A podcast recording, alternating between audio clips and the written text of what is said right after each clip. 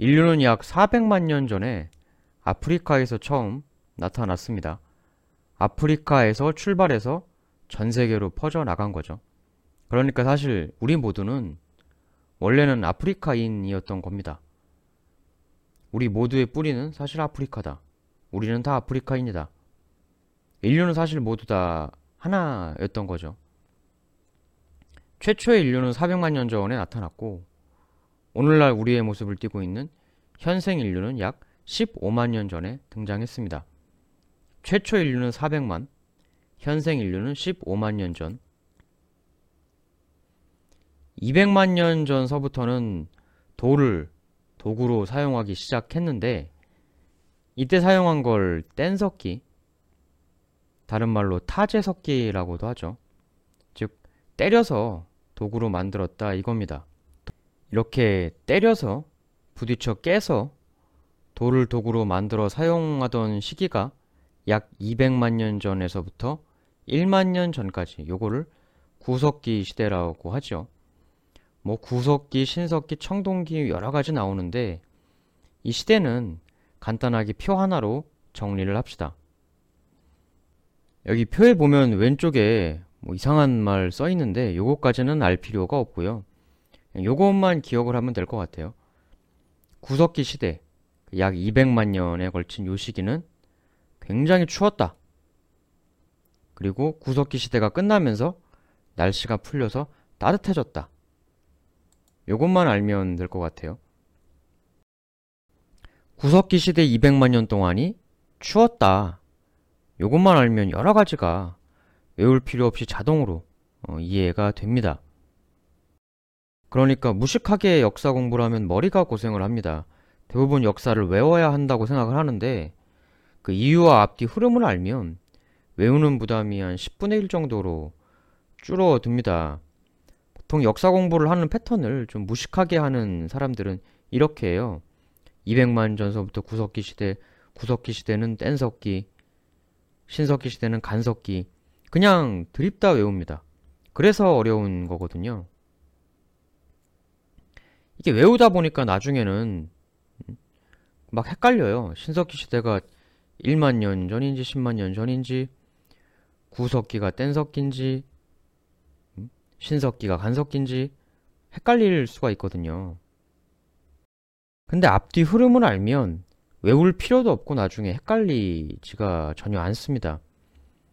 그럼 이유를 생각을 해 봐야겠죠. 역사는 이유니까. 왜 인류는 굳이 구석기에서 신석기로 넘어가게 되었을까?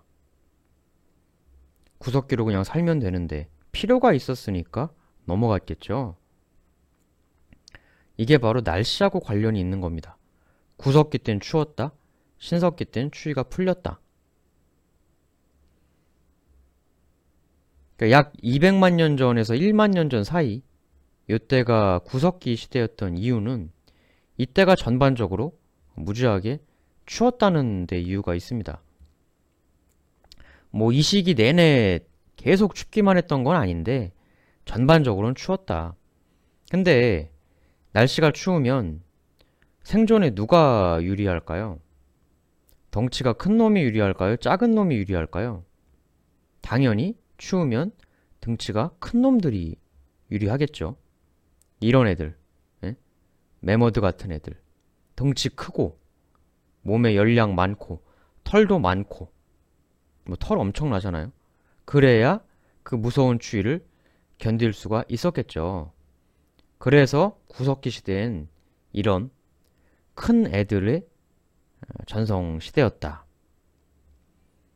그러면 주변에 이렇게 큰 애들이 있으면 사냥할 때도 그런 큰 애들을 타켓으로 해서 잡아야겠죠. 그럼 매머드 같은 큰 놈들을 사냥한다고 생각을 해보죠.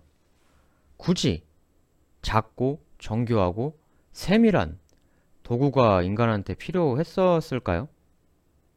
필요가 없죠. 매머드 같은 애들 타켓이 하도 크니까 대충 그냥 만들어가지고 그냥 힘으로 쑤셔 박아버리는 게 최고였을 겁니다. 등치가 하도 크니까. 근데 1만 년 전서부터 뭐다? 날씨가 따뜻해졌죠. 우리도 여름에 더우면 상대적으로 살이 많이 찌고 덩치가 크신 분들이 더 힘들죠.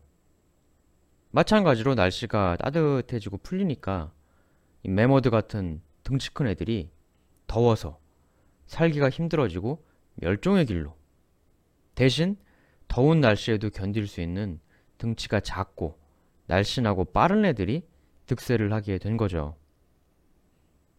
이 뗀석기라는 게 이런 거거든요. 그냥 얼기설기 대충 만든 도구입니다.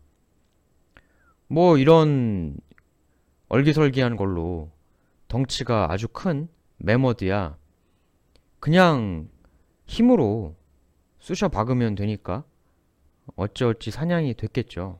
하지만 이런 듬성듬성한 무기로 작고 빠른 토끼나 사슴 이런 걸 잡을 수가 있느냐? 못 잡죠. 저런 걸로 토끼나 사슴을 어떻게 뭐 찌르고 하겠어요?